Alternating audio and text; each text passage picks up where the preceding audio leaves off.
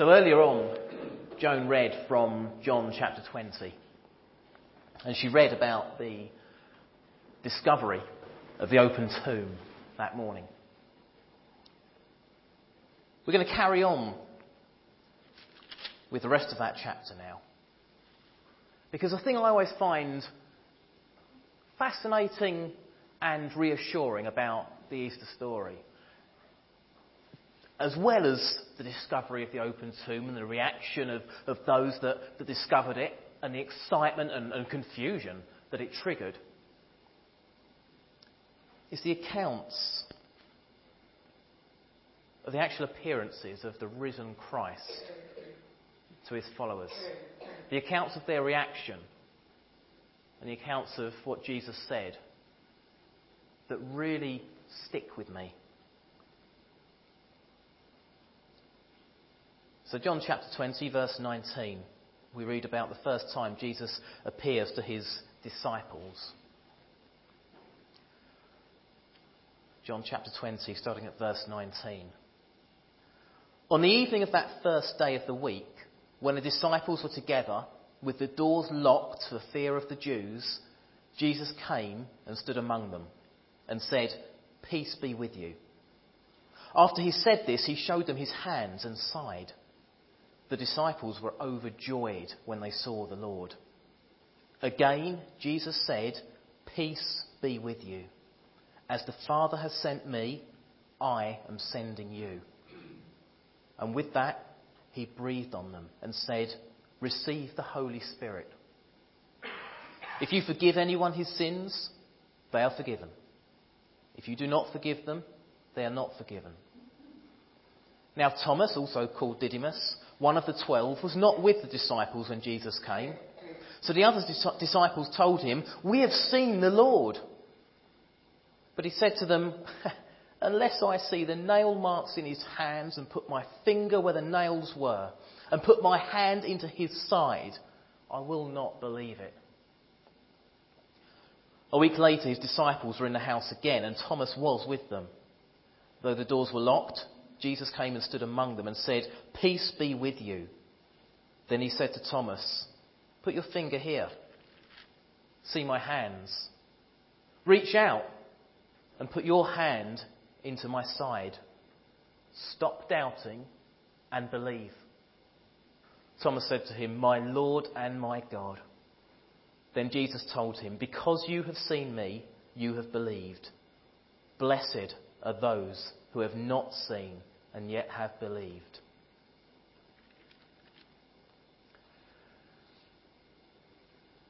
We can learn so much and be so reassured from that account of the disciples' reaction to the risen Christ. I've always been very conscious of the fact that I was named after the doubter, Thomas. And to be honest, I can identify with him. I am in some ways, an eternal pessimist. I never expect my sports team to win until I see them lift the trophy, until I've heard the final whistle. I always fear the worst. I never think that what I've done is quite up to scratch. I find it difficult to believe in the miraculous. Before I became a Christian, I was one of the cynics who had listened to Christians saying, We prayed for this person to be healed and they were healed. And I'd think, Oh, come on.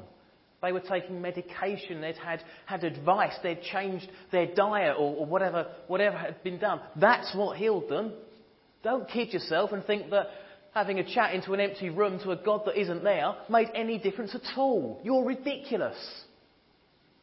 That was the stance that I took. And so I've always thought that actually my mum and dad got it right when they named me Thomas.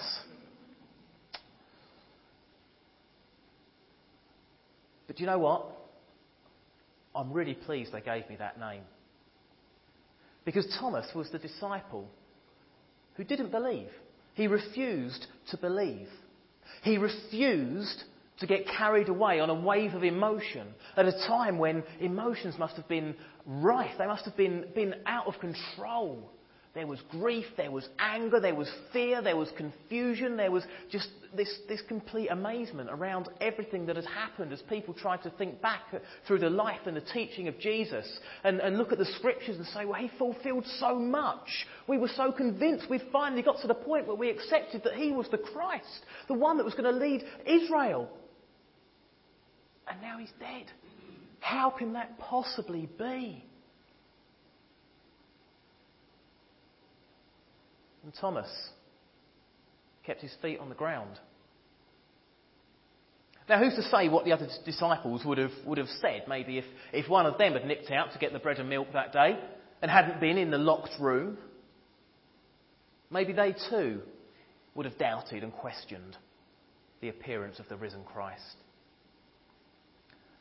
But Thomas was the one who wasn't there.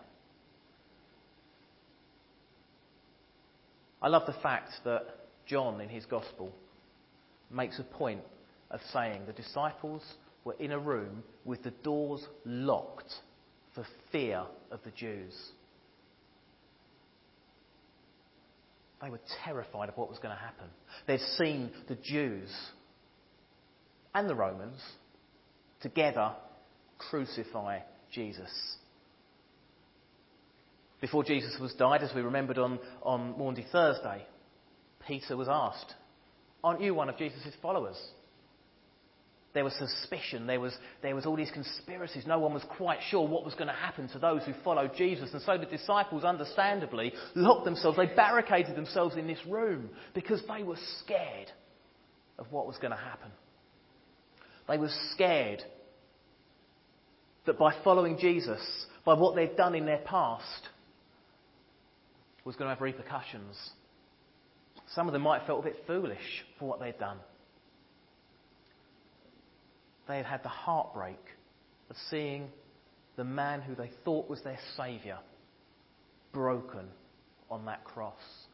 Now, I've been picked up before when I've, when I've um, led a communion service and I've described um, when I've broken the bread and I've said, um, This is the body of Jesus broken for us. And someone said to me, he wasn't actually broken. His bones weren't broken. That was, a, that was a prophecy. We have to be careful of the language we use. And they were absolutely right.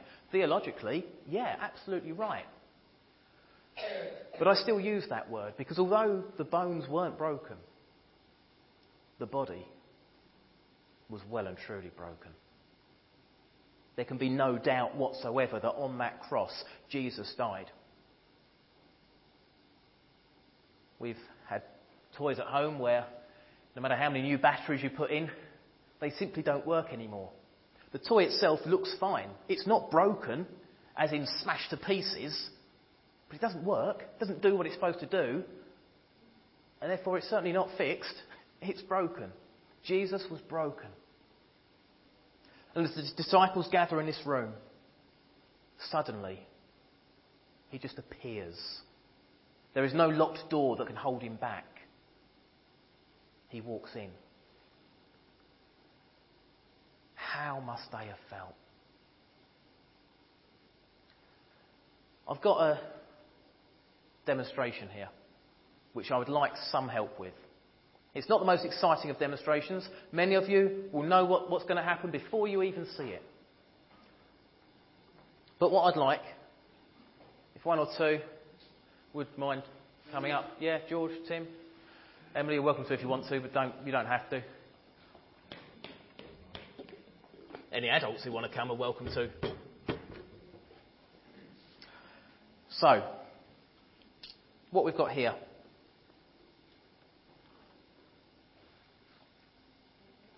An egg. One egg. And we've got a jug. So, What I'd like you to do is just.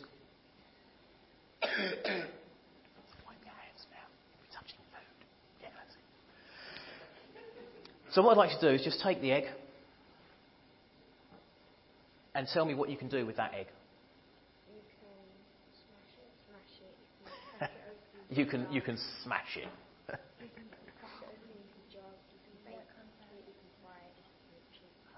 Okay, you can, you can, you can fry it, you can poach it, you can boil it, yep, you can scramble it, Some people even drink them raw, which. Hmm. Yeah? Are there any other ways we can use eggs? Make cakes. Make cakes, trust you. Yep. But you see, the first answer that was given in unison by the Bouchers was, What can you do with that egg? Smash it. and they're absolutely right. Because, would any of you like to take a bite out of that? Even if it had been boiled and it wasn't all, all yucky inside, all, all um, uncooked inside, would you take a bite just like that? No, of course you wouldn't. It'd be horrible. An egg has to be broken in order for its goodness to be shown. So, what I'd like to do now, we have here a whisker. Oh, no, a whisk, not a whisker. It's all right. Had a shave this morning. So, who would like to crack this egg open Someone crack it open. Yeah, yeah, into the jug, not, not just on the table. Excellent. That was very delicately done for someone who was so passionate about smashing it. That's, that's great. And then if someone could start whisking. Now, many of you will know where I'm going with this. You can't make an omelette without breaking eggs. I had a conversation last night before bedtime with Timothy, and we were speaking about Easter, and I said, why did Jesus have to die? And he said, Because God needed him to. Now, obviously, when that answer comes from, from a, a, a four year old child, it lacks the theological depth that I'm now going to attach to it. But he's absolutely right. It was necessary for Jesus to be broken. Because Jesus has spent his whole life fulfilling prophecies. And yet some people would point to that and say, well, that's a coincidence. Some of that is just, it's just a rare, a freak of nature. Jesus has spent his whole life teaching, claiming his authority through God. And yet, if he just died on a cross, or if he just lived into old age and died, we wouldn't remember him now. He might be a footnote in history, but chances are people would have said, well, clearly he wasn't the Son of God because he just died. The cross was necessary, the resurrection was necessary. Because through that, Jesus is revealed as the Son of God. No one else could have come back to life. No one else could have defeated death. Jesus had to be broken in order for his goodness to be revealed. Now, in here, we have the broken egg that's then been whisked up and it's all ready to make an omelette or anything else you might like to do with it. You see, the egg had to be broken, the shell had to be cracked in order to get the goodness out from the inside.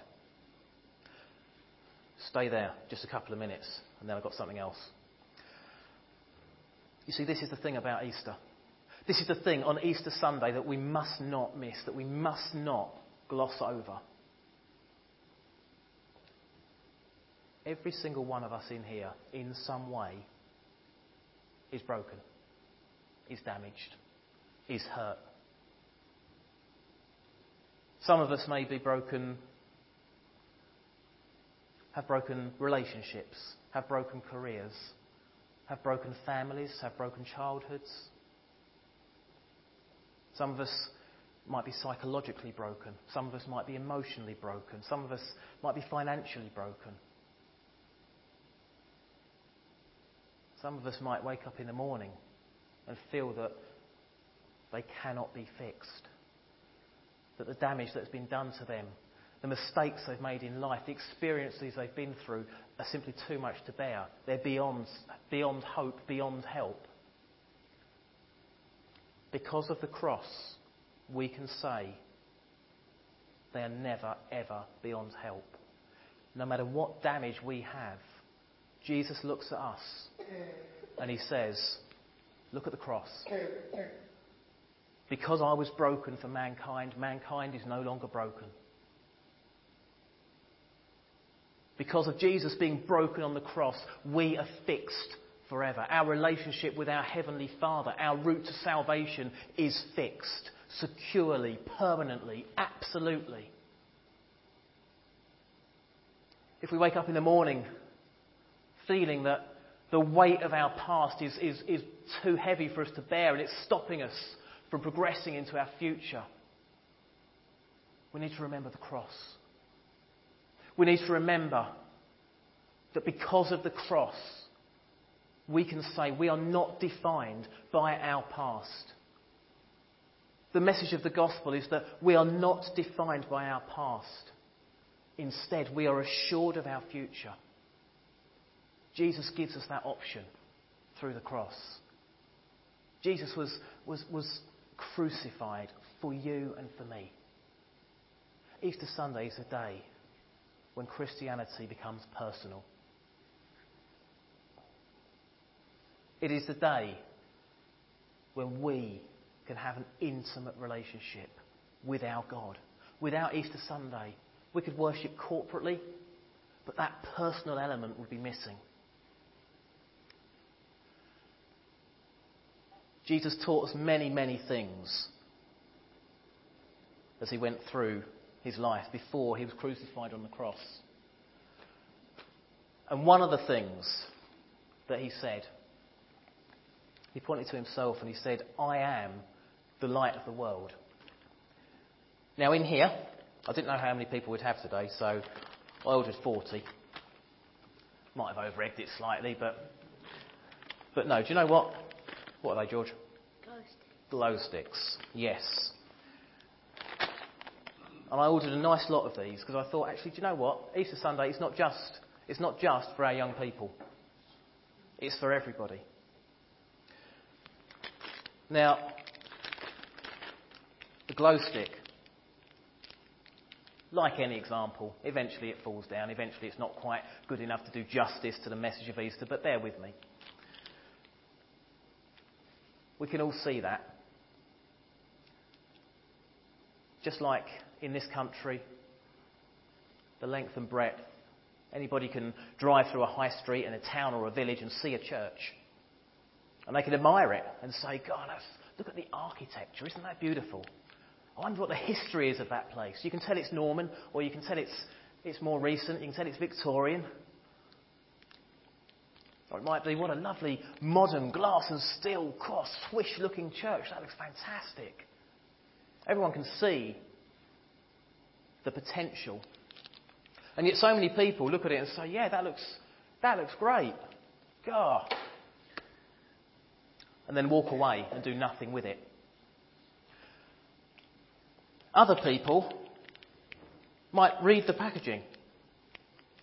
Might say, yeah, yeah, look, glow stick, it's safe, that's always good. Non toxic, I did check. Non flammable, just in case. With lanyard. Oh, different colours. Yeah, it's good. I like it. But you see, to get the full goodness out of a glow stick, to actually release its potential, to realise the point of it, of course, you have to pick one up. You have to break open the, the wrapper. Because you see, the wrapper isn't the important thing. Our bodies are not the important thing. We should look after them, of course. They are temples of the Holy Spirit. From that point of view, spiritually, they are important. But we shouldn't spend too much time and effort trying to stay young and trying to be something we're not. We need to accept that we will grow old, even you lot. We'll grow old. One day the bodies will give up. But the spirit won't. What is inside won't. You see, as Jesus hung on that cross, when he pointed to himself and said, I am the light of the world, He had to be broken. It's not going to glow well now, is it? He had to be broken. He had to be snapped. He had to be shaken up. Call it what you will. But for Jesus' light to shine, he had to be broken. And on Easter Sunday, we look and we say, yeah, his body was broken. There were still the scars there. Thomas still put his hands, his fingers through the holes in Jesus' hands. He still touched the wound in the side. The scars were there. The evidence of the pain and the suffering were there. That wasn't lost. But Jesus walked into that room through those locked doors. There were no barriers, despite the fear of the, of the disciples in that room. Despite the fear that had caused them to barricade themselves in, to lock themselves away, to hide themselves, Jesus wasn't held back by the fear. He, wasn't, he couldn't be shut out. He couldn't be shut away. In Revelation chapter 3, Jesus says, I stand at the door and knock. For any of us this morning, Jesus stands at the door and he knocks. And he wants his light to shine. But of course, when someone knocks at the door, we've got two options. We can turn off the lights, we can shut the curtains, we can crouch down and hide. Because it might be the mother in law. or we can walk up to the door, we can throw it open, and we can say, Please, come in. So, this Easter Sunday, if you haven't accepted Christ into your life, if you feel too broken, if you don't feel worthy, if you feel a bit second rate, let me tell you, you are not. God made you out of love. God made you to be perfect. And He wants to come into your life. He wants you to reflect His light. He wants you to reflect His light and His glory across the whole world. He can use every single one of us. He wants to use every single one of us. He wants that relationship. And so this Easter Sunday, if you haven't made a decision, I urge you, please, accept the invitation. Open that door. Meet Jesus. If you'd like to know more about that, then speak to me afterwards. Speak to, we've got Reverend Ian Moore over there. We've got our, our leaders, our our leadership team who would love to speak to you. Speak to Christian friends. Come along to the baptismal service tonight at Perry Street, where people who have made that decision will be baptized, making a public declaration of their faith in God. Now, I've got about 38 light sticks left because I did experiment with one last night to make sure it wasn't a dodgy batch. If you would like to take one, even if you're not going to snap it at home, then please take one and pass it on to someone with the message that Jesus died for them. Because Jesus loves them. If you would like to take one and snap it at home, I'm not going to be asking questions, don't worry. But in a darkened room tonight, snap it, hang it up, and remember, Jesus died for you. Jesus loves you. No matter how dark you might feel in life at some times, Jesus is the light of the world. So, whatever colour glow stick you like, take. And then after the service, if you could just offer these round. And hopefully there won't be too many left. Thank you.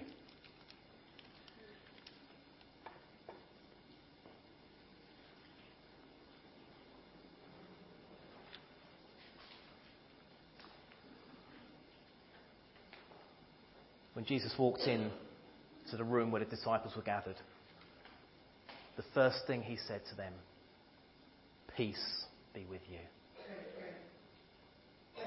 And so, to close this morning, peace be with you too. Let's pray.